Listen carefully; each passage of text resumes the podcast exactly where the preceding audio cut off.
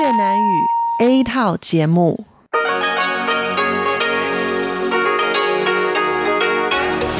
Đây là Đài Phát thanh Quốc tế Đài Loan RTI.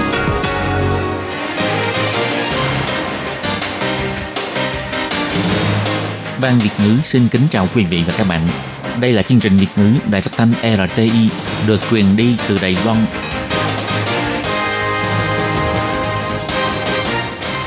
Anh xin kính chào quý vị và các bạn. Chào mừng các bạn đến với chương trình phát thanh của Ban Việt ngữ Đài Phát thanh Quốc tế RTI ngày hôm nay. Kính thưa quý vị và các bạn, hôm nay là thứ Sáu, ngày 11 tháng 10 năm 2019, tức nhằm ngày 13 tháng 9 năm kỷ hợi. Chương trình hôm nay gồm các nội dung chính như sau.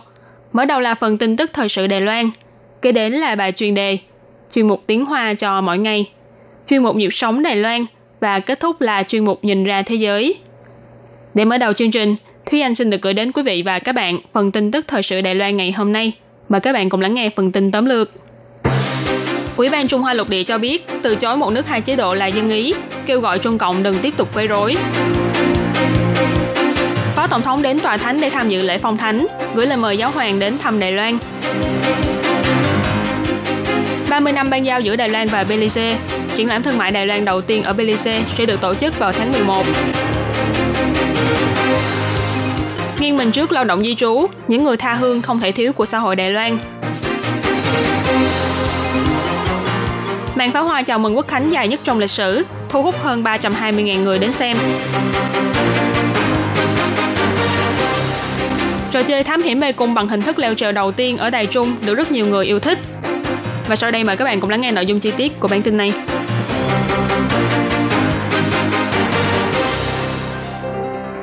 Ngày 11 tháng 10, Văn phòng sự vụ Đài Loan thuộc Quốc vụ viện Trung Quốc đã phản hồi lại bài diễn văn của Tổng thống Thái Anh Văn tại lễ chào mừng Quốc khánh vừa qua. Văn phòng này chỉ ra rằng, bài phát biểu của bà Thái Anh Văn tràn ngập lối tư duy đối kháng và ý thức đối địch. Chính thức nói với đường cục đảng Dân Tiến rằng, đối kháng là không có lối thoát, mưu đồ muốn Đài Loan độc lập chỉ là ngõ cụt vân vân. Về việc này, ngày 11 tháng 10, Ủy ban Trung Hoa lục địa cũng đưa ra tuyên bố chỉ ra, bài diễn văn của Tổng thống trong ngày Quốc khánh đã phản ánh rõ ràng ý chí tập thể của người dân Đài Loan trong việc giữ vững chủ quyền, bảo vệ dân chủ, phát triển Đài Loan lớn mạnh, tiến ra quốc tế, và đồng thời cũng từ chối một nước hai chế độ của Trung Quốc. Ngoài ra, Ủy ban Trung Hoa lục địa cũng bày tỏ rất lấy làm tiếc vì đương cục Bắc Kinh vẫn tiếp tục có những hành động mang ý thù địch với Đài Loan, không tìm cách thay đổi thực tế, và cả những sai lầm của Văn phòng Sự vụ Đài Loan trong việc phán xét sai lệch về Đài Loan trong suốt thời gian dài. Ủy ban Trung Hoa lục địa chỉ ra, từ sau khi Trung Cộng đề ra 5 điều của Chủ tịch Tập Cận Bình, Bắc Kinh vẫn luôn ép buộc Đài Loan phải chấp nhận một nước hai chế độ, gây thêm sức ép cho Đài Loan. Thế nhưng xã hội quốc tế và dân Ý Đài Loan đều cho rằng Trung Cộng mới là phía phá hoại sự hòa bình giữa hai bờ eo biển và an toàn của khu vực. Trung Quốc tuyên truyền và quy trách nhiệm cho Đài Loan, chẳng qua chỉ là muốn mượn vấn đề eo biển Đài Loan để làm đánh lạc hướng cho những tắc trách trong vấn đề quản lý trong và ngoài nước mà thôi.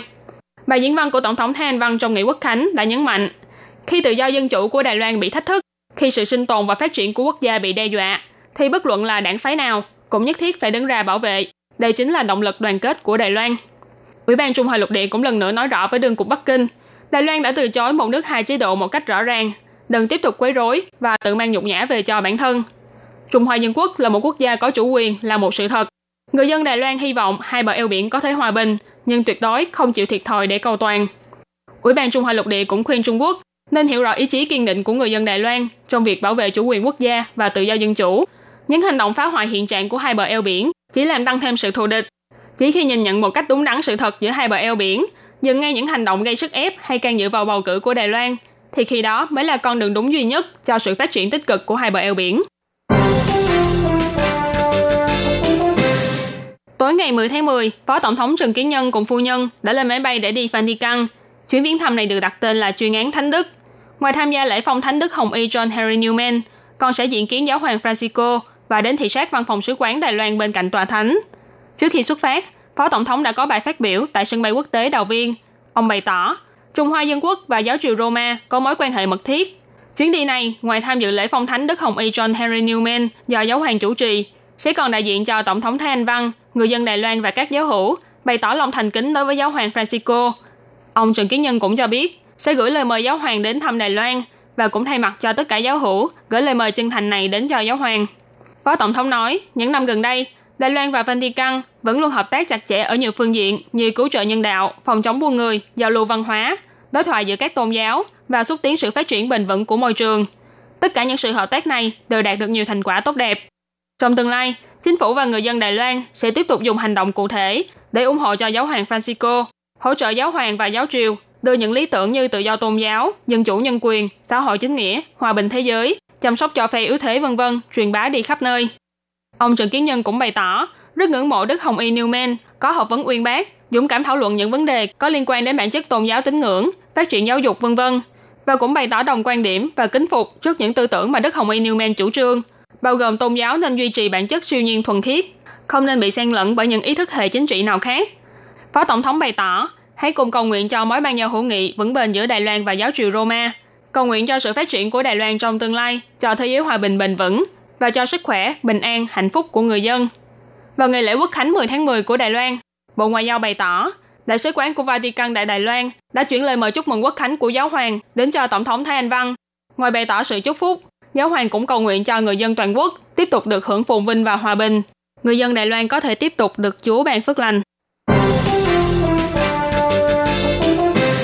Năm nay là tròn 30 năm tình ban giao hữu nghị giữa Đài Loan và Belize. Ngày 11 tháng 10, Tổng thống Thái Anh Văn đã tiếp kiến Phó Thủ tướng kiêm Bộ trưởng Bộ Giáo dục của Belize, ông Patrick Faber. Tổng thống chỉ ra, ông Faber đã đến thăm Đài Loan 4 lần và tin chắc rằng chuyến thăm này cũng đã giúp ông hiểu thêm về sự phát triển về mặt kinh tế và chính trị của Đài Loan. Nhất là khi hai nước đã cùng triển khai nhiều dự án hợp tác như xây dựng cơ sở hạ tầng y tế, tập huấn nghề nghiệp vân vân. Đầu tư thương mại của hai bên cũng đã có nhiều tiến triển mới. Thậm chí gần đây, còn hoàn thành việc ký kết bản đồng ý hợp tác nghiên cứu du lịch và triển lãm thương mại Đài Loan lần đầu tiên tại Belize cũng sẽ được tổ chức vào tháng 11 sắp tới. Những việc này đều cho thấy tình hữu nghị bàn giao giữa hai nước vẫn đang tiếp tục được nâng lên một tầm cao mới. Ngoài ra, Tổng thống cũng nhắc đến rằng, trong chuyến thăm của phái đoàn Belize lần này, hai bên cũng sẽ ký kết bản ghi nhớ hiệp định hàng không song phương nhằm thực tiễn tinh thần ngoại giao giữa hai bên. Tổng thống nói, 我们两国也将签署推动双边通航协定的备忘录。未来 Hai bên cũng sẽ tiến hành ký kết bản ghi nhớ hiệp định hàng không song phương. Trong tương lai, sau khi hiệp định được ký kết, thì mối quan hệ hợp tác trong lĩnh vực hàng không dân dụng của hai bên sẽ càng mật thiết hơn và cũng thực tiễn tinh thần ngoại giao, hợp tác đôi bên cùng có lợi.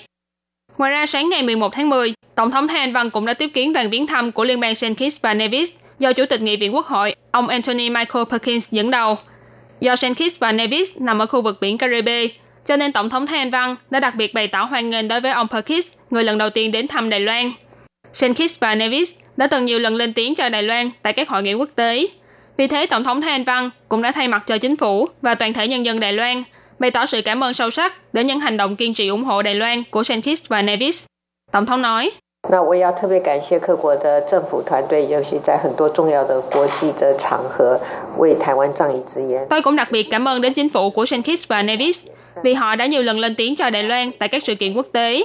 Nhất là Thủ tướng Harris đã ba lần công khai lên tiếng cho Đài Loan tại Hội nghị Liên Hiệp Quốc. Đối với những hành động kiên trì ủng hộ này của St. Kitts và Nevis, tôi thay mặt cho chính phủ Trung Hoa Dân Quốc và toàn thể nhân dân Đài Loan bày tỏ sự cảm ơn sâu sắc đến St. Kitts và Nevis. Năm nay, Đài Loan đã triển khai chính sách cho phép tuyển mộ lao động di trú và làm việc trong ngành nông nghiệp. Dự kiến cuối tháng 10 sẽ có đợt lao động di trú đầu tiên và làm việc tại các nông trường đang thiếu nhân lực. Ngoài ra, từ cuối tháng 9, đã có một bộ phận nông trường nhận thanh niên người Indonesia và làm việc theo chính sách hợp tác giữa Đài Loan và Indonesia, giảm tải lượng công việc vào mùa thu hoạch. Nhìn lại khoảng thời gian 30 năm kể từ Đài Loan nhận đợt lao động di trú Đông Nam Á lần đầu tiên vào năm 1989, đến nay, số lao động di trú tại Đài Loan đã vượt mốc 710.000 người. Trong những công trình lớn và những gia đình cần chăm sóc dài hạn đều có thể thấy được hình bóng của những người lao động di trú. Họ góp sức lao động của mình cho Đài Loan và cũng góp phần giúp cho xã hội Đài Loan trở nên phong phú đa dạng hơn. Tháng 10 năm 1989, kinh tế Đài Loan phát triển vượt bậc, nhưng kèm theo đó là những vấn đề như thiếu hụt nhân lực, nhất là nguồn lao động phổ thông. Vì thế, nhằm xúc tiến xây dựng những công trình lớn, chính phủ Đài Loan đã lần đầu tiên mở chuyên án đón nhận lao động di trú và làm việc trong các ngành chế tạo của Đài Loan. Sau đó vào năm 1992, chính phủ tuyên bố thực thi luật dịch vụ việc làm, chính thức mở cửa đón nhận lao động di trú từ các nước đến làm việc. Những lao động di trú thông thường là người Đông Nam Á. Nam giới đa số làm việc trong công xưởng, công trình thi công hay tàu đánh cá. Còn nữ giới thì làm công việc chăm sóc hay giúp việc nhà tại các đơn vị hay gia đình. Theo thống kê của Bộ Lao động cho thấy, cuối năm 2018, số lao động di trú tại Đài Loan đã vượt hơn 710.000 người. trong đó lao động làm việc trong các ngành nghề chế tạo và xây dựng đạt đến 450.000 người. Ngoài ra, theo thống kê, nhằm đáp ứng nhu cầu thi công xây dựng những công trình lớn, Đài Loan đã tuyển mộ 2.289 lao động di trú xây dựng đường tàu cao tốc, 1.564 lao động di trú xây dựng đường hầm tuyết sơn, 1.656 lao động di trú xây dựng sân bay quốc tế Đào Viên. Thế nhưng sau khi những công trình này được hoàn tất, đại đa số lao động di trú không có duyên để được hưởng thành quả xây dựng này mà phải về nước. Thậm chí có một số người đã bị tai nạn lao động. Lao động di trú đa số làm các công việc lao động chân tay. Ngoài đường hầm Tuyết Sơn, còn có những công trình như tàu điện ngầm Cao Hùng, đường cao tốc Ngũ Sơn vân vân. Tất cả những công trình này đều từng xảy ra những tai nạn thương tâm của lao động di trú. Sự kiện sập cầu vượt biển ở Nam Phương Áo, Hội Nghi Lan vừa qua cũng đã cướp đi mạng sống của nhiều lao động di trú người Indonesia và Philippines. Người dân Đài Loan vẫn còn rất nhiều ấn tượng rập khuôn và khoảng cách với lao động di trú. Thế nhưng người lao động di trú vẫn luôn cố gắng để hòa nhập vào xã hội Đài Loan. Và trên thực tế, xã hội Đài Loan cũng đã có nhiều sự thay đổi bởi sự tồn tại của lao động di trú, như giải văn học hay giải nhiếp ảnh dành riêng cho lao động di trú. Những cửa hàng Đông Nam Á, khu mua sắm lao động di trú và cả những lễ hội truyền thống như ngày lễ hội té nước của Thái Lan vân vân. Giáo sư tại khoa phát triển quốc gia, thủ trường Đại học Quốc gia Đài Loan ông Tân Bính Long chỉ ra, người dân Đài Loan vốn lo lắng rằng du nhập lao động di trú vào Đài Loan sẽ làm giảm đi cơ hội việc làm cho những người dân bản địa. Nhưng nhiều năm qua, mặc dù số lượng lao động di trú không ngừng tăng lên, nhưng từ các số liệu vẫn không thấy được số lượng lao động di trú này gây ảnh hưởng lớn gì đến thị trường việc làm của người bản địa. Ông Tân Bính Long nói, hiện nay do xu hướng lựa chọn nghề nghiệp của người dân Đài Loan đã có sự thay đổi, cộng thêm kết cấu dân số già và tỷ lệ sinh con ít đã làm giảm đi đáng kể nguồn sức lao động của Đài Loan. Chính phủ không nên tiếp tục dùng lối suy nghĩ ngăn chặn lao động di trú đến Đài Loan làm việc, mà nên phân bố nguồn sức lao động này một cách hợp lý để giúp tạo ra thêm nhiều thị trường việc làm mới cho xã hội. Mặc dù làm việc ở Đài Loan có thể sẽ gặp phải khó khăn nguy hiểm, nhưng vì nhiều lý do khác nhau mà nhiều người lao động di trú vẫn bằng lòng đến nơi đất khách quê người để mưu sinh. Và cũng có rất nhiều người lao động di trú sau khi đến Đài Loan đã học hỏi thêm được nhiều kỹ năng, trở về quê hương và tìm được công việc tốt hơn cho bản thân. Màn trình diễn pháo hoa chào mừng Quốc khánh Trung Hoa Dân Quốc lần thứ 108 năm nay đã được diễn ra tại Bình Đông, kéo dài đến 42 phút, với 16.280 quả pháo được bắn vào không trung. Theo thống kê của chính quyền huyện Bình Đông, khung cảnh lung linh rực rỡ lần này đã thu hút hơn 320.000 người đến chiêm ngưỡng. Tổng thống Thái Anh Văn, Viện trưởng Viện Lập pháp ông Tô Gia Toàn và trưởng thư ký phủ tổng thống bà Trần Cúc đã đến dự lễ và cùng đếm ngược trước màn biểu diễn.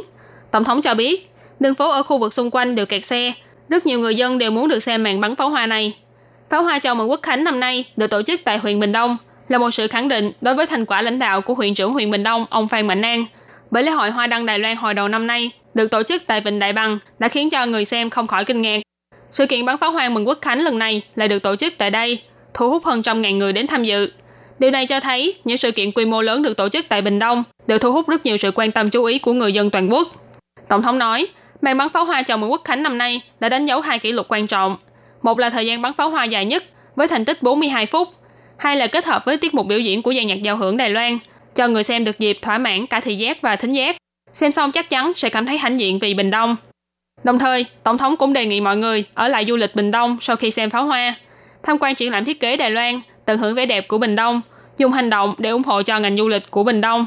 16.280 quả pháo hoa được bắn vào không trung, tạo thành những hình ảnh xinh đẹp. Sau màn bắn pháo hoa, còn có tiết mục biểu diễn của các nhóm nhạc như Fire X, MEC Band, Comos People vân vân. Cùng mọi người tận hưởng dư âm của màn trình diễn pháo hoa đặc sắc. Không ít người dân đã ở lại để cùng chung vui trong ngày quốc khánh đáng nhớ này. Bên ngoài trông như một lâu đài màu đỏ, bên trong thì là một mê cung đầy thú vị. Các em nhỏ mãi mê leo trèo lên xuống để thám hiểm, vừa trèo xuống cầu thang là lại phải trượt xuống cầu trượt. Các bé đều cần không ít thời gian và công sức để có thể thoát ra được mê cung này. Đây là trò chơi thám hiểm mê cung mới ở công viên Tân Phúc thuộc khu Thái Bình, thành phố Đài Trung. Mê cung màu đỏ này cao 5,3 mét, là trò chơi kết hợp giữa vượt chướng ngại vật, leo trèo và cầu trượt thứ hai của toàn Đài Loan và là mê cung đầu tiên của thành phố Đài Trung. Phỏng vấn một số phụ huynh cho biết, ở xung quanh khu vực này vẫn chưa có những trang thiết bị như thế. Đây là một trò chơi rất hữu ích, có thể giúp rèn luyện thể lực cho bé. Có nhiều cách để thám hiểm mê cung này. Các bé phải kết hợp vận động tay chân và sự quan sát của mình để vượt chướng ngại vật và tìm lối thoát. Việc này giúp cho các bé rèn luyện cả về sức khỏe và năng lực quan sát nhận xét của mình. Mặc dù là một trò chơi rất thú vị, nhưng trò chơi này cũng có giới hạn về độ tuổi để đảm bảo an toàn cho trẻ em. Cho nên chỉ những trẻ em trong độ tuổi từ 6 đến 12 tuổi có thể sử dụng trang thiết bị này. Ngoài ra, các phụ huynh cũng phải ở bên cạnh để theo dõi, tránh để cho các bé xảy ra tai nạn do xô đẩy hay té ngã khi thám hiểm mê cung này. Các bạn thân mến, vừa rồi là bản tin tức thời sự Đài Loan ngày hôm nay do Thúy Anh biên tập và thực hiện. Cảm ơn sự chú ý lắng nghe của quý vị và các bạn. Thân ái chào tạm biệt và hẹn gặp lại.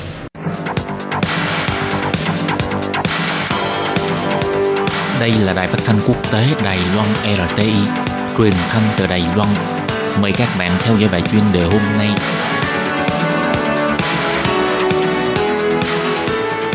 Lê Phương thân chào các bạn, các bạn thân mến. Hoan nghênh các bạn theo dõi bài chân đề hôm nay qua bài viết Giới trẻ yêu cầu ứng cử viên tổng thống đề xuất chính sách đối phó biến đổi khí hậu. Mối đe dọa của sự nóng lên toàn cầu tăng cao, những người trẻ tuổi từ hơn 150 quốc gia trên thế giới đã đáp lại lời kêu gọi của cô gái Thụy Điển Greta Thunberg xuống đường vào thứ Sáu vừa qua, yêu cầu các nhân vật chính trị phải chịu trách nhiệm đưa ra các biện pháp đối phó sự nóng lên toàn cầu.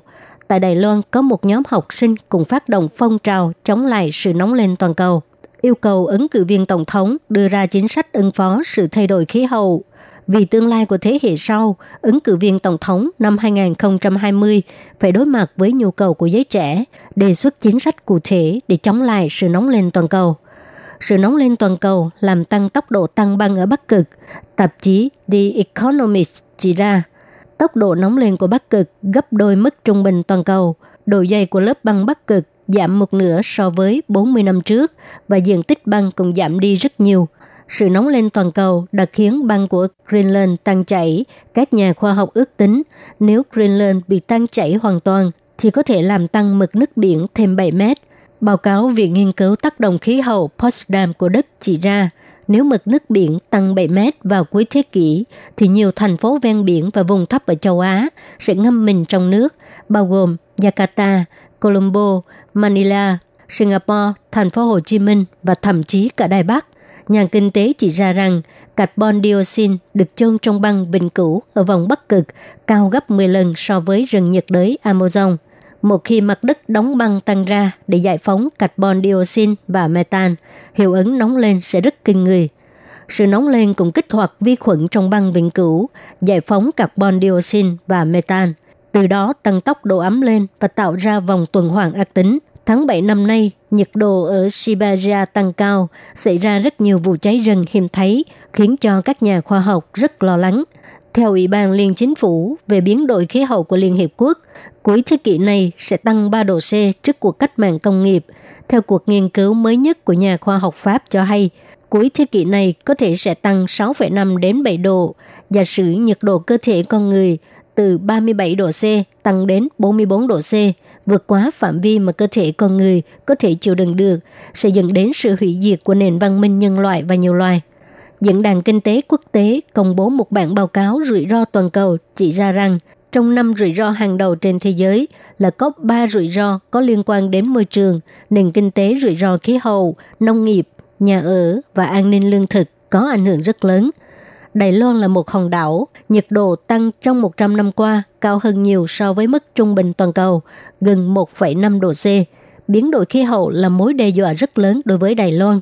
Hiện tại, Mục tiêu giảm khí thải nhà kính của chính phủ là chưa đủ. Vì tương lai của chính mình, những người trẻ tuổi nên lên tiếng vì khí hậu gây áp lực cho chính phủ.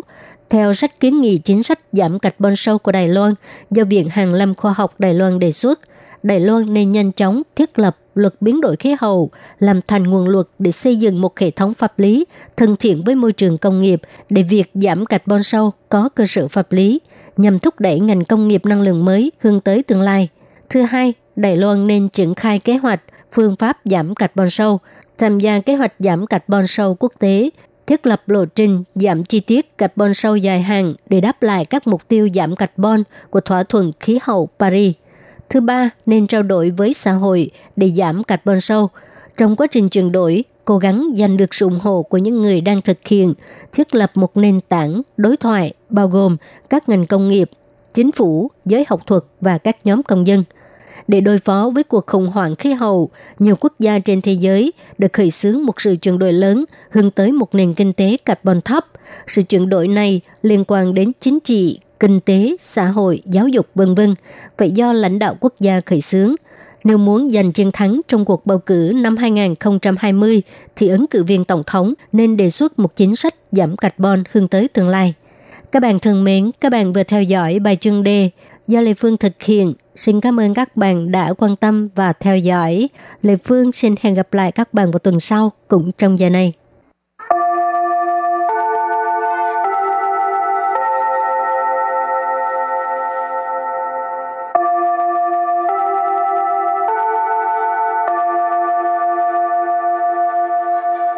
Xin mời quý vị và các bạn đến với chuyên mục Tiếng Hoa cho mỗi ngày do Lệ Phương và Thúy Anh cùng thực hiện.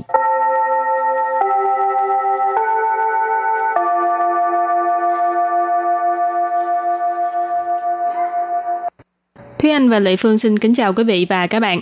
Chào mừng các bạn đến với chuyên mục Tiếng Hoa cho mỗi ngày ngày hôm nay. Chứ anh là một người à, tự đòi hỏi bản thân rất là cao phải không? Ở một số phương diện thì đòi hỏi khá cao, nhưng mà ở một số phương diện thì cho qua được thì cứ cho qua. Ủa sao kỳ vậy? Thì mình phải làm mình phải có những cái nguyên tắc sống khác nhau thì cuộc đời mình nó mới phong phú được chị. ừ, vậy là cũng à, không phải chu nữ 座 hả? Ừ, Không, không, phải là cái à, chòm sao xử nữ ha? Ừ, em là sao nhân mã. Nhân mã là rất là phóng khoáng và tự do. tự do hả? Chắc các bạn thuộc sao nhân mã cũng hiểu cảm giác này. Rồi hôm nay mình học hai câu không biết có liên quan tới cái việc trồng sao rồi gì hay không. À, nghe là biết nha. Câu thứ nhất, anh ấy có tầm nhìn cao nhưng năng lực thấp kém, không có tìm được công việc mà anh ấy hài lòng. Và câu thứ hai, thực ra miệng là không trộm cắp thì việc gì cũng tốt. Và bây giờ thì chúng ta lắng nghe cô giáo đọc hai câu mẫu này bằng tiếng Hoa. 他眼高手低，找不到满意的工作。其实只要不偷不抢，什么工作都是好工作。 Thúy Anh xin giải thích câu mẫu số 1. 他眼高手低，找不到满意的工作。他 Tha ở đây là từ dùng để chỉ đối phương. Mình tạm dịch là anh ấy. Diện cao sầu ti Diện cao sầu ti ở đây là cụm từ dùng để chỉ người có tầm nhìn cao. Diện cao tức là tầm nhìn ở trên cao. Sầu ti ở đây là ý chỉ là năng lực ở dưới thấp tức là ánh mắt thì ở trên cao nhưng mà năng lực thì ở dưới thấp. Trào bú đạo Trò bú tạo nghĩa là tìm không thấy hoặc là không tìm được. 满意 Mạnh gì vừa ý hài lòng. 工作。 Công chua là công việc. Và sau đây chúng ta hãy cùng lắng nghe cô giáo đọc lại câu mẫu bằng tiếng Hoa.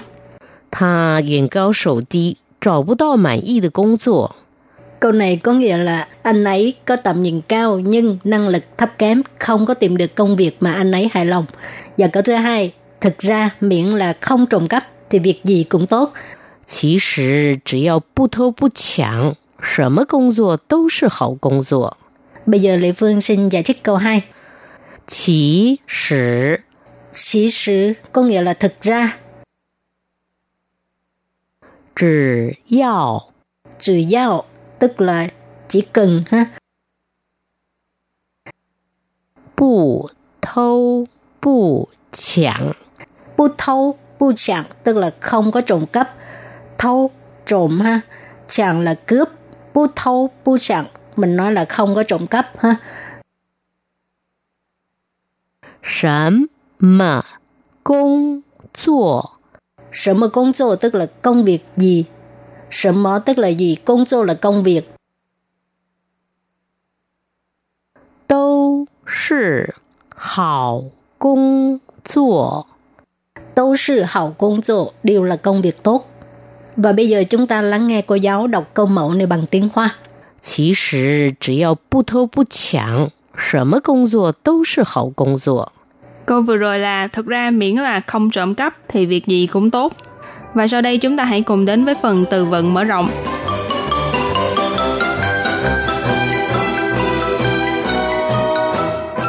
失业，失业， Sư业nghĩa là thất nghiệp.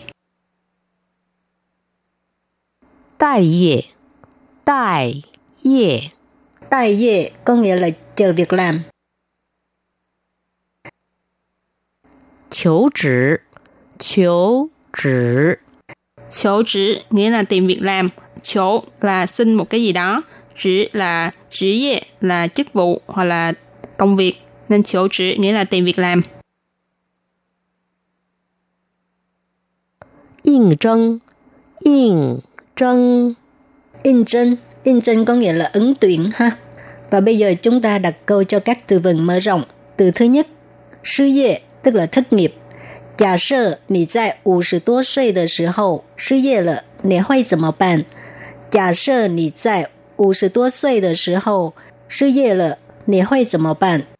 Câu này có nghĩa là giả sử bạn thất nghiệp lúc bạn à, năm mươi mấy tuổi thì à, bạn sẽ như thế nào? Giả sử là giả sử nếu như nị ở đây có nghĩa là bạn 50 tua xuôi tức là trên 50 tuổi. Xuôi có nghĩa là tuổi. Sự hậu tức là lúc khi sư业là tức là thất nghiệp rồi. Sư业là thất nghiệp. Nị huy怎么办? Bạn sẽ như thế nào? Và từ kế tiếp là tai业, nghĩa là chờ việc làm. 我待业已三个多月了，快得忧郁症了。我待业已三个多月了，快得忧郁症了。Câu này có nghĩa là tôi đã chờ việc làm suốt hơn 3 tháng rồi, sắp bị trầm cảm luôn rồi. 我 là tôi, hoặc là mình, là bản thân mình. Tai ye, nãy mình có nói là chờ việc làm. Dị, ở đây là dị chiến, nghĩa là đã. San cơ tua yue là hơn 3 tháng. Khoai, nghĩa gốc của nó là nhanh, nhưng mà ở đây có nghĩa là sắp sửa. Ý chỉ một việc gì đó sắp sửa xảy ra. Tớ là bị mắc phải. Vô duy trần là chứng trầm cảm, bệnh trầm cảm. Rồi và bây giờ tiếp tục đặt câu cho từ chiếu chữ có nghĩa là tìm việc làm. Thái Lan có nà xế xíu chữ quảng trang? Thái Lan có nà xế xíu chữ quảng trang? Đài Loan có những trang mạng tìm việc làm nào? Thái Quan ai cũng biết rồi ha. Đài Loan, dấu nà xe, nà có nghĩa là nào. Từ nghi vấn ha, xe là một số, một vài. Chú chữ có nghĩa là tìm việc làm. Quảng trang tức là trang web. Chú chữ quảng trang tức là trang web tìm việc làm. Và từ cuối cùng là yên chân nghĩa là ứng tuyển. 应征工作时，尽量不要当下签劳动契约。应征工作时，尽量不要当下签劳动契约。Câu này có nghĩa là khi ứng tuyển công việc thì cố gắng đừng ký vào hợp đồng lao động ngay lúc đó.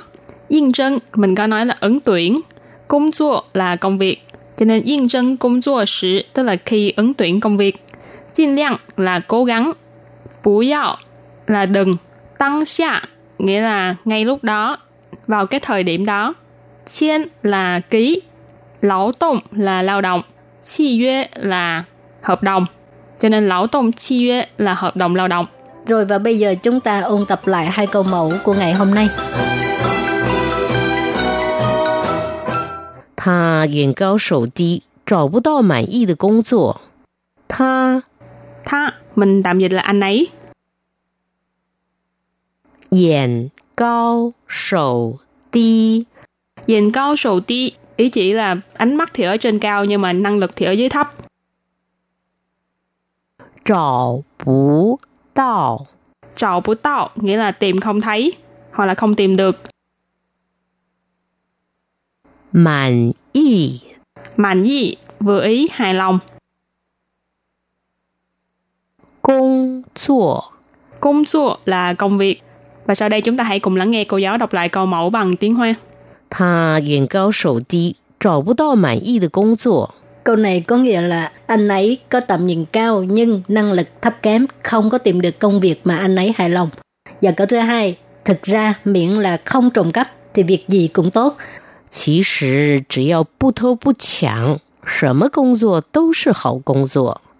chỉ sử Chỉ sử có nghĩa là thực ra. Chỉ tức là chỉ cần ha, 不偷不抢,不偷不抢 tức là không có trộm cắp, 什么工作 Sớm mà công là công việc gì.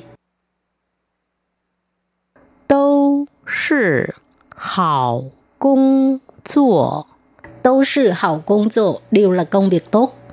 Và bây giờ chúng ta lắng nghe cô giáo đọc câu mẫu này bằng tiếng Hoa. Chỉ.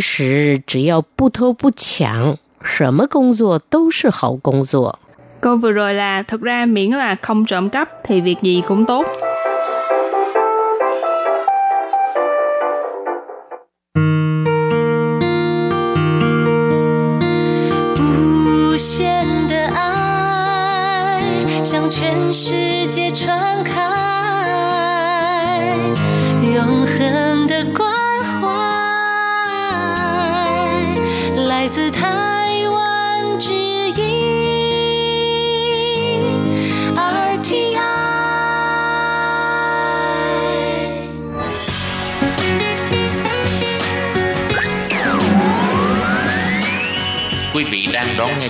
Ngữ Đài RTI truyền thanh từ Đài Loan.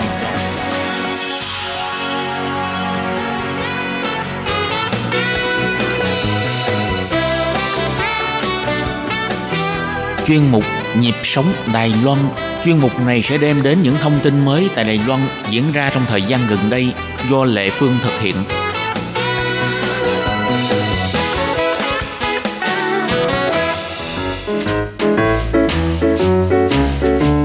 Lê Phương xin chào các bạn, các bạn thân mến. Sắp đến ngày 20 tháng 10 rồi, à, các bạn có nhớ đó là ngày gì không? Đó là ngày Phụ nữ Việt Nam, một ngày rất là quan trọng đối với phụ nữ Việt Nam chúng ta, đúng không nào? Thì à, tại Đài Loan có một hội tên là Hội Nối Vòng Tay Lớn à, do các bạn Việt Nam thành lập sẽ tổ chức hoạt động chào mừng Ngày Phụ nữ Việt Nam vào đúng ngày 20 tháng 10 Nội dung của chương trình rất là phong phú và đặc biệt là hội nối vòng tay lớn còn mời ca sĩ Phạm Khánh Phương đến từ Việt Nam biểu diễn trong cái chương trình lần này. Chỉ để tìm hiểu hội nối vòng tay lớn tại Đài Loan và hoạt động chào mừng Ngày Phụ nữ Việt Nam 20 tháng 10 là được tổ chức như thế nào, thì à, Lê Phương đã mời hội trưởng hội nối vòng tay lớn là Nguyễn Minh Tuấn đến tham gia chương trình Nhịp sống Đài Loan. Nào, bây giờ chúng ta cùng làm quen với hội trưởng Nguyễn Minh Tuấn nhé. Dạ, em xin chào chị Lệ Phương và chào, xin chào tất cả quý vị à, thính giả đang nghe đài. Em là Nguyễn à, Minh Tuấn, hiện đang là chuyên viên kỹ thuật của công ty Compitech Đài Loan tại Đài Trung. À, em đã qua Đài Loan được 10 năm và em hiện đang là hội trưởng của hội nối vòng tay lớn tại Đài Loan và đồng thời cũng là hội trưởng của hội đồng hương Nam Định tại Đài Loan ạ. Thì à, Tuấn là hội trưởng của hội nối vòng tay lớn tại Đài Loan thì tại sao có một cái à, hội như vậy? Tuấn có thể giới thiệu không? Dạ thưa chị là hội nối vòng tay lớn tại Đài Loan đã được thành lập à, 6 năm à, và hội là sự kết hợp của 18 hội đồng hương Việt Nam tại Đài Loan và một số hội từ thiện Việt Nam tại Đài Loan. Hội được thành lập với mục đích là để gắn kết cộng đồng người Việt Nam tại Đài Loan thành một cộng đồng yêu thương, đoàn kết, gắn bó, giúp đỡ lẫn nhau và hội cũng tạo ra các sân chơi lành mạnh, bổ ích cho cộng đồng người Việt tại Đài Loan ạ. Thì à, Tuấn có thể giới thiệu cụ thể hơn về những cái hoạt động mà à, trong 6 năm nay hội đã tổ chức không? Dạ, em là hội trưởng à, là của khóa thứ ba và hội hàng năm đều có hai hoạt động chính đó là à, chương trình ngày 20 tháng 10 chào mừng ngày phụ nữ Việt Nam 20 tháng 10 và chương trình cúp bóng đá đấy ạ. Tại vì bóng đá là được coi là môn thể thao vua đấy. Nên là hàng năm đều thu hút rất là nhiều sự quan tâm à, và ủng hộ của tất cả cộng đồng người Việt Nam ta tại Đài Loan. Ví dụ như giải bóng năm vừa rồi hội tổ chức tại Đài Trung đã thu hút được uh, 16 hội đồng hương Việt Nam tại Đài Loan tham gia. Về mỗi lần cái hoạt động à, chẳng hạn như hoạt động từ thiện đi thì à, các bạn là đi đâu quyên góp? Dạ, mỗi lần từ thiện thì chúng em ờ, ngoài kêu gọi ủng hộ ở trên ờ, các ờ, trang mạng ra thì chúng em ờ, sẽ ờ, kêu gọi quyên góp ờ, trực tiếp tại các ga tàu chính và các ga tàu nhỏ của Đài Loan trên ba miền ạ, Đài miền Đài Bắc, Đài Trung và Đài Nam ạ. Cái việc quyên góp có khó khăn gì không? Dạ, thưa chị ờ, nhiều lúc thì gặp phải trời mưa chẳng hạn thì cũng ờ, vất vả cho các anh chị em tình nguyện viên nhưng ờ, với tinh thần muốn ủng hộ giúp đỡ cho ờ, anh chị em nên là các tình nguyện viên không quản ngại những cái việc nắng mưa Ờ, anh chị em vẫn ờ, nhiệt tình bê thùng đi xin để quyên góp ạ. Ừ.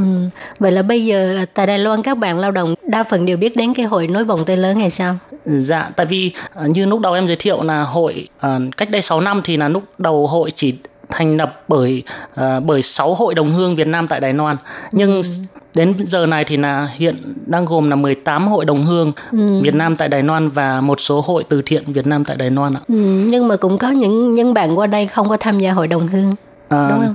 Cũng có một số bạn tại vì do cũng có khả năng là do các bạn không biết đến ví dụ như các ừ. bạn mới qua giống ừ. như em ngay bản thân em cũng vậy lúc em mới qua đây em không biết gì đến các hội à, ừ. à, các hội đồng hương tại đài tại việt đài loan ạ ừ. cho nên là em cũng hy vọng thông qua uh, các uh, đài có đài RTI của chúng ta thì có thể quảng bá của hội chúng hội nối vòng tay lớn đến cho anh chị em cộng đồng Việt Nam tại Đài Loan được biết đến ạ. Rồi bây giờ mình giới thiệu về cái à, cái hoạt động à, chơi đá banh đi ha. Hội hàng năm đều tổ chức giải bóng đá cúp đồng hương hội với mục đích để à, để thứ nhất là để gắn kết và thứ hai là cũng là để tạo ra sân chơi lành mạnh bổ ích cho anh cho anh em cho anh em Việt Nam tại Đài Loan sau những giờ lao động mệt nhọc ạ. Ừ. Và thường là các giải bóng như từ năm thứ nhất đến năm thứ năm là hội tổ chức ờ, giải bóng vào dịp Tết Nguyên đán ạ ừ. để chào để chào đón Tết Nguyên đán nhưng mà từ năm từ năm 2019 năm nay ạ hội đã quyết định ờ, đổi thành ờ, vào tháng 3 tháng 4 Ừ. thứ nhất là do để ủng thời tiết ủng hộ hơn ạ à. tại vì nếu mà đá vào mùa đông thì là các anh em đi lại nó vất vả tại vì anh ừ. em phải thức dậy sớm đi lại vất vả thời tiết nhiều lúc là lạnh ừ. cũng vất vả anh em ở xa cho nên chúng em quyết định đổi thành tháng 3 tháng 4 thứ nhất là thời tiết ủng hộ thứ ba thứ hai nữa là à, để chào mừng ngày à, giải phóng à, giải phóng miền Nam và ngày quốc tế lao động mùng ừ. 1 tháng 5 ạ. Thì mỗi lần những cái hoạt động như vậy có thu hút nhiều bạn tham gia không? Dạ thì uh, các hội đồng hương đều uh, có kêu gọi các anh chị em uh, trong uh, hội đồng hương mình đi uh, ủng hộ cho hội đồng hương của mình cho đội bóng của hội đồng hương ừ. nên là cũng thu hút được rất là đông anh chị em Việt Nam ta đến cổ vũ cho các đội bóng của mình ạ. Ừ.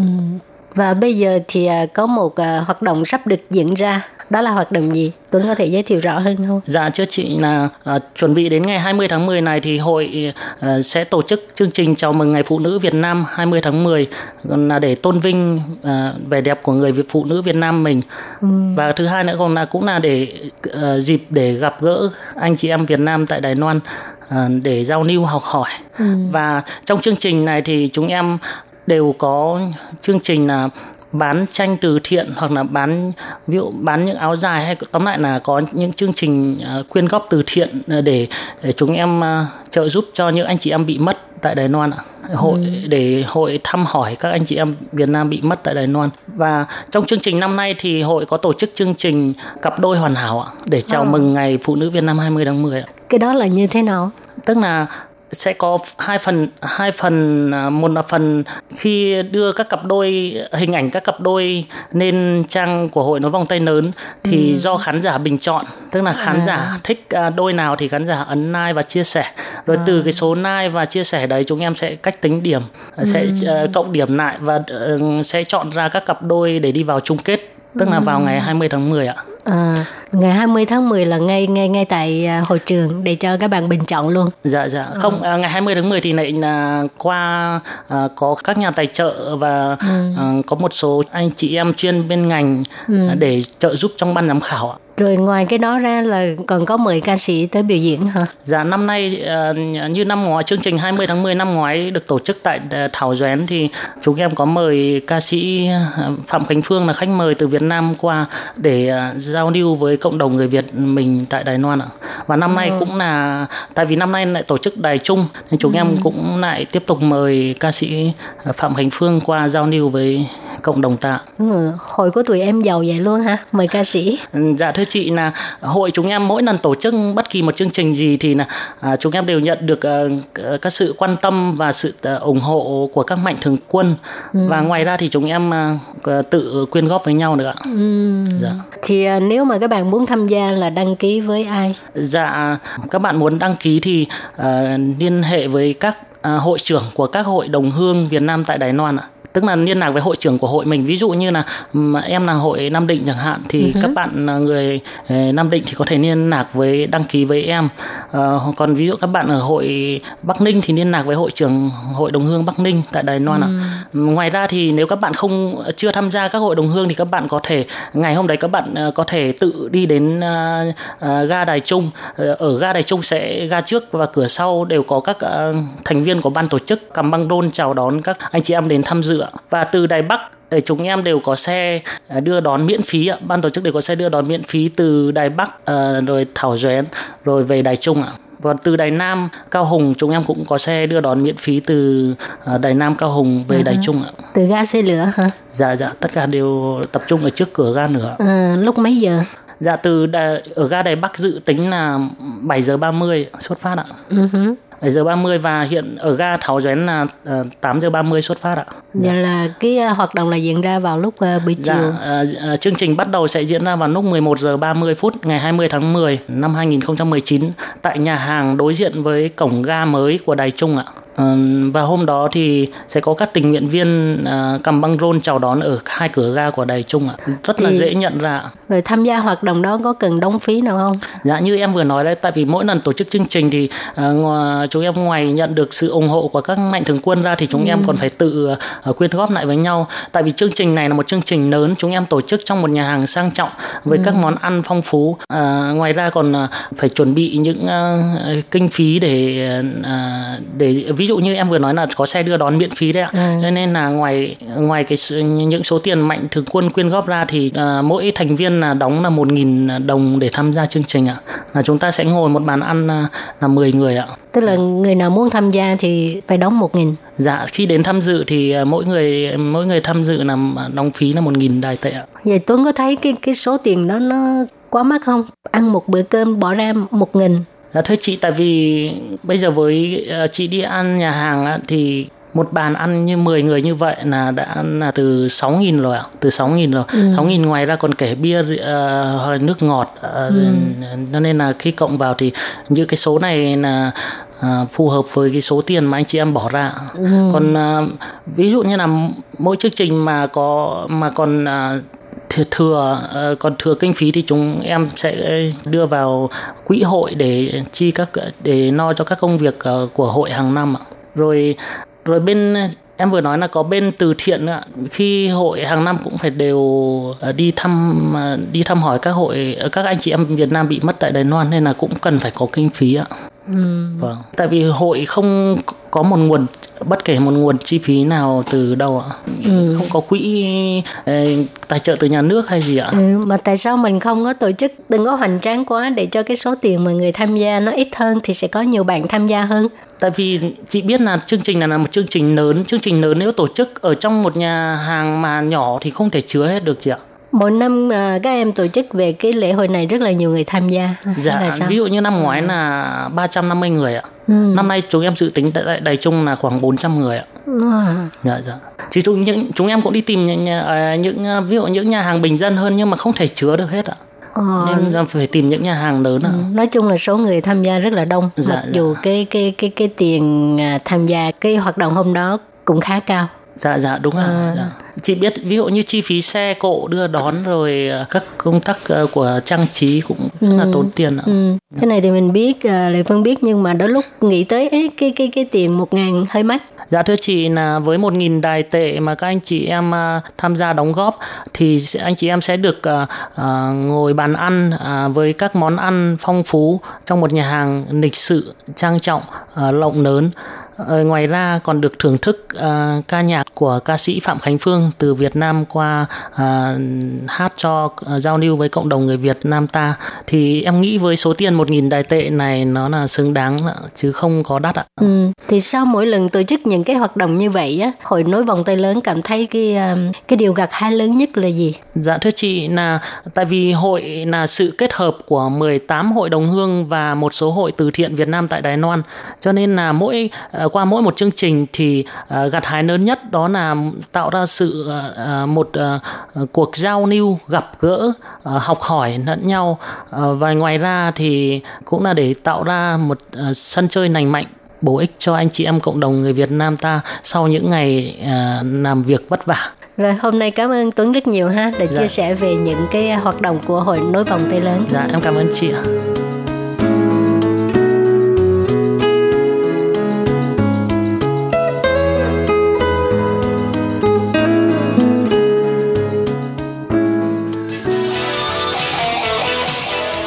Quý vị và các bạn thân mến, xin mời quý vị và các bạn truy cập vào trang web Đài e RTI để đón nghe chương trình phát thanh tiếng Việt vn.rti.org.tvk e và cũng có thể truy cập FB fanpage của Ban Việt ngữ e RTI tiếng Việt.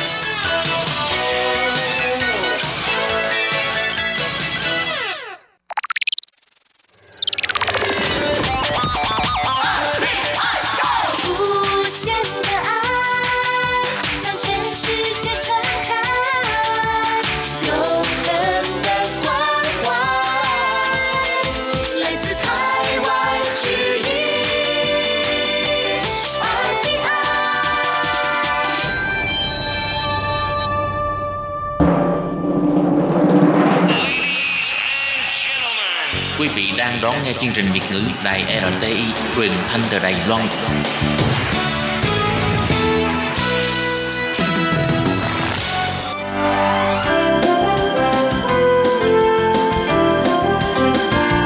Xin mời quý vị và các bạn đến với chuyên mục Nhìn ra thế giới. Chuyên mục này gồm những nội dung liên quan đến quốc tế,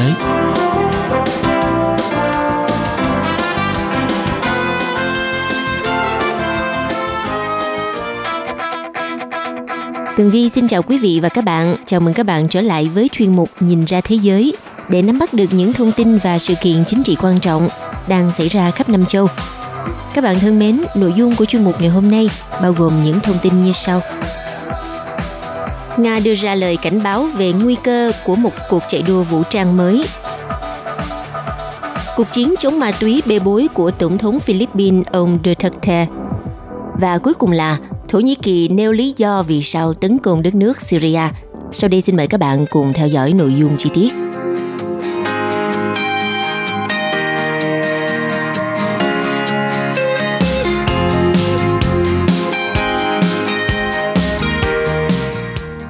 Thưa các bạn, vừa qua Nga cho biết Nga đang theo dõi sát sao các động thái của Mỹ và bày tỏ lo ngại về hành động của Washington có thể sẽ kéo theo một cuộc chạy đua vũ trang mới. Người phát ngôn của Viện Kremlin, ngài Dmitry Peskov vào ngày 8 tháng 10 cho biết, Nga đang theo dõi sát sao tất cả các động thái của nước Mỹ phát triển các hệ thống vũ khí mới và lo ngại rằng hành động của Mỹ sẽ kéo theo một cuộc chạy đua vũ trang. Tuyên bố của ông Peskov đưa ra ngay sau khi Tổng thống Mỹ Donald Trump thông báo về một dự án chế tạo vũ khí mới chưa từng có.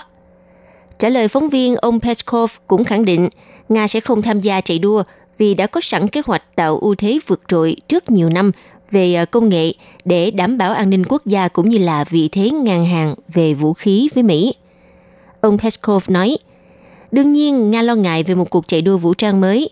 Đồng thời tôi muốn nhắc bạn về những lời của Tổng thống Vladimir Putin rằng Nga sẽ không cho phép bị kéo vào một cuộc chạy đua vũ trang tiềm năng, vì đó là cơ sở gây ra quyền lực công nghệ trong nhiều năm tới.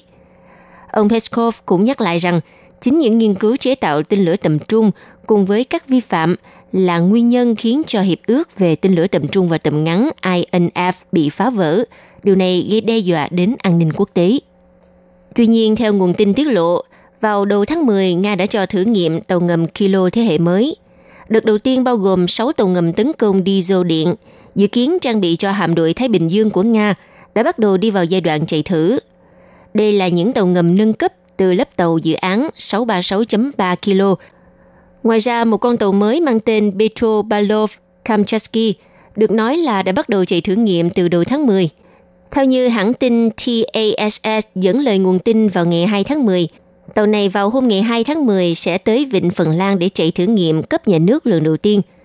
Mặc dù vậy, Bộ Quốc phòng Nga không bác bỏ nhưng cũng không chính thức xác nhận thông tin.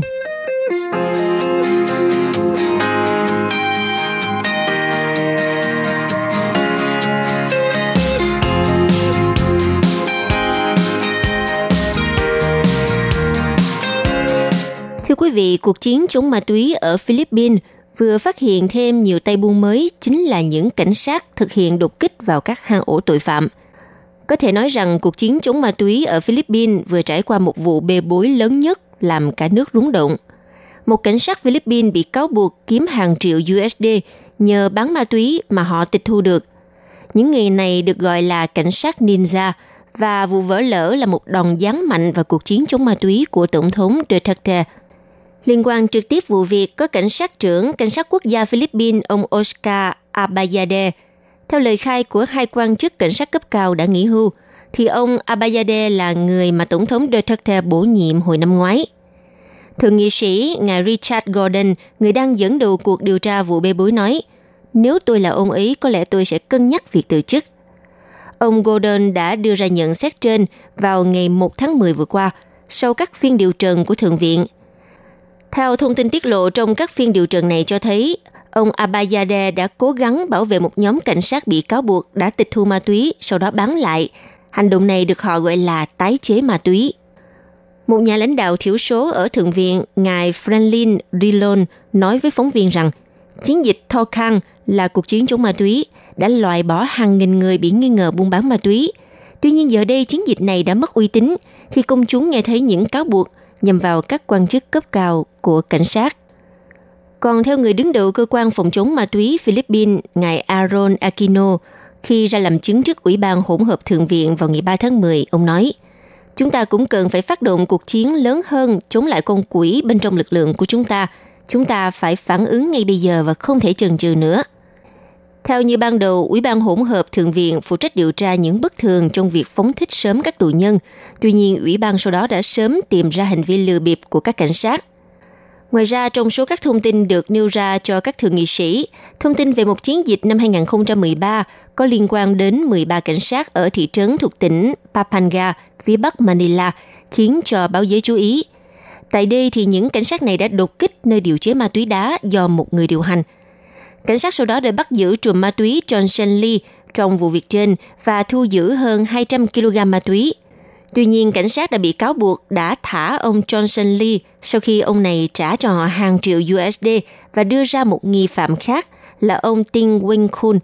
Sau đó thì cảnh sát tuyên bố chỉ tìm thấy 38 kg ma túy và 162 kg ma túy còn lại mà cảnh sát không giao nộp, ước tính trị giá 648 triệu peso, tương đương với 12,49 triệu USD. Thị trưởng thành phố Baguio ông Benjamin Magalon, người lúc đó đang là trưởng nhóm điều tra và phát hiện tội phạm của Cảnh sát quốc gia Philippines PNP, nói với các thượng nghị sĩ rằng ông nghi ngờ có sự bất thường trong các báo cáo của cảnh sát. Bên cạnh đó có các dấu hiệu cho thấy những người tiến hành các cuộc đột kích đã không tuân thủ theo đúng quy trình. Sau chiến dịch thì điều đáng nói hơn là tất cả các thành viên của đội cảnh sát thực hiện vụ đột kích đột nhiên đã mua cho mình những chiếc xe thể thao đa dụng hoàn toàn mới. Rồi năm 2014, lệnh giải tán đội trên đã được đưa ra vì những sai phạm nghiêm trọng. Chỉ huy của họ lúc đó là cảnh sát trưởng của Bambanga đã bị miễn nhiệm vì không thể khắc phục sai phạm và người chỉ huy lúc đó là ông Oscar Abayade. Trong một cuộc phỏng vấn trên truyền hình vào ngày 2 tháng 10 vừa qua, thượng nghị sĩ Gordon nói ông Abayade không thể không biết gì về những bất thường của đội đột kích nói trên. Trong phiên điều trần, ông Magalon cho biết ông Abayade đã mua một chiếc xe hoàn toàn mới sau cuộc đột kích. Tuy nhiên, thay vì bị thất sủng thì ông Abayade lại được thăng chức. Ông Abayade đã được Tổng thống Duterte bổ nhiệm làm giám đốc khu vực của Văn phòng Cảnh sát Thủ đô Quốc gia vào năm 2016 và sau đó là giám đốc của Cảnh sát Quốc gia Philippines vào năm 2018. Vào năm 2016, thì với tư cách là người đứng đầu cảnh sát quốc gia Philippines, ông Abayade đã gọi điện cho giám đốc của văn phòng phòng chống ma túy là ông Aquino. Lúc đó ông Aquino chỉ là giám đốc khu vực của cảnh sát Philippines và yêu cầu ông không thực hiện lệnh sa thải đối với 13 cảnh sát ninja. Và cuối cùng không ai trong số họ bị sa thải, thậm chí một số người sau đó còn được thăng chức.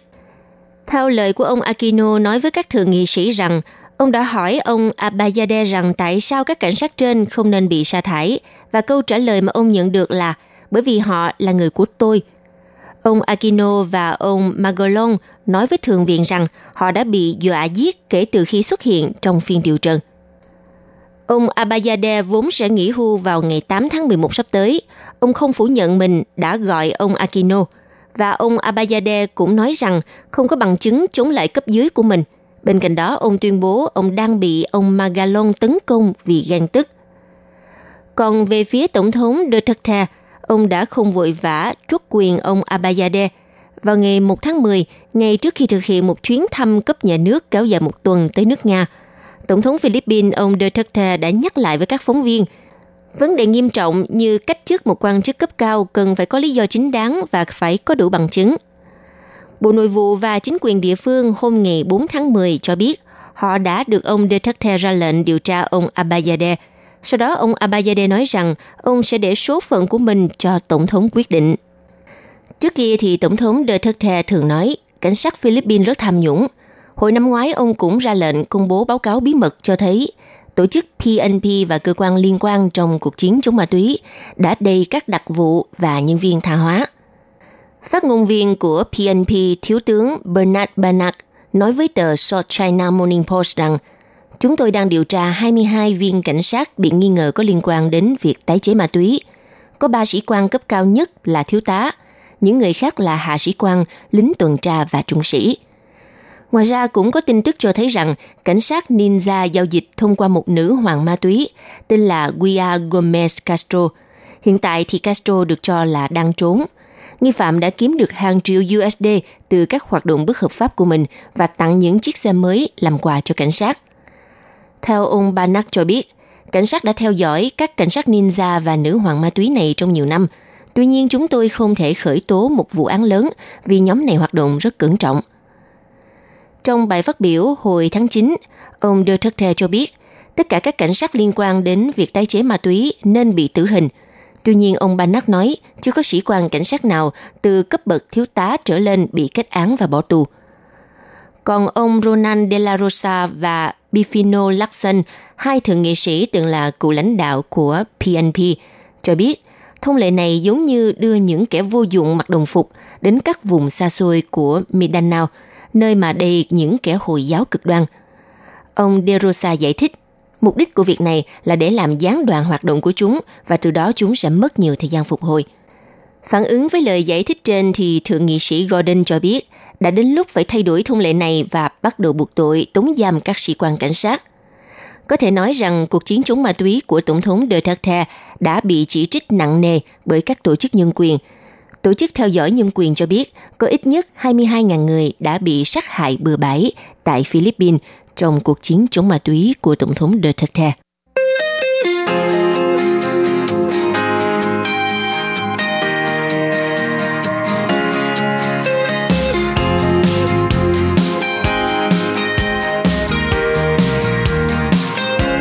Cuộc tấn công quân sự mang tên Chiến dịch mùa xuân hòa bình đã được Thổ Nhĩ Kỳ phát động vào đêm ngày 9 tháng 10 nhằm để dọn sạch khu vực biên giới có các phần tử khủng bố của tổ chức nhà nước Hồi giáo tự xưng IS và lực lượng dân chủ Syria SDF do người khu lãnh đạo.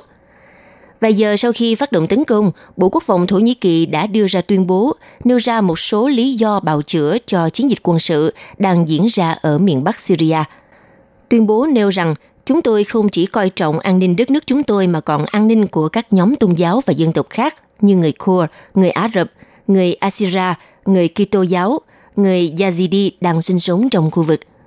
Ngoài ra, Bộ Quốc phòng Thổ Nhĩ Kỳ nhấn mạnh rằng Ankara tôn trọng sự toàn vẹn lãnh thổ của tất cả nước láng giềng và nói thêm rằng Thổ Nhĩ Kỳ sẽ không cho phép tạo ra một hành lang khủng bố trong phạm vi biên giới 911 km của chúng tôi hay chấp nhận sự tồn tại của các tổ chức khủng bố ở đó.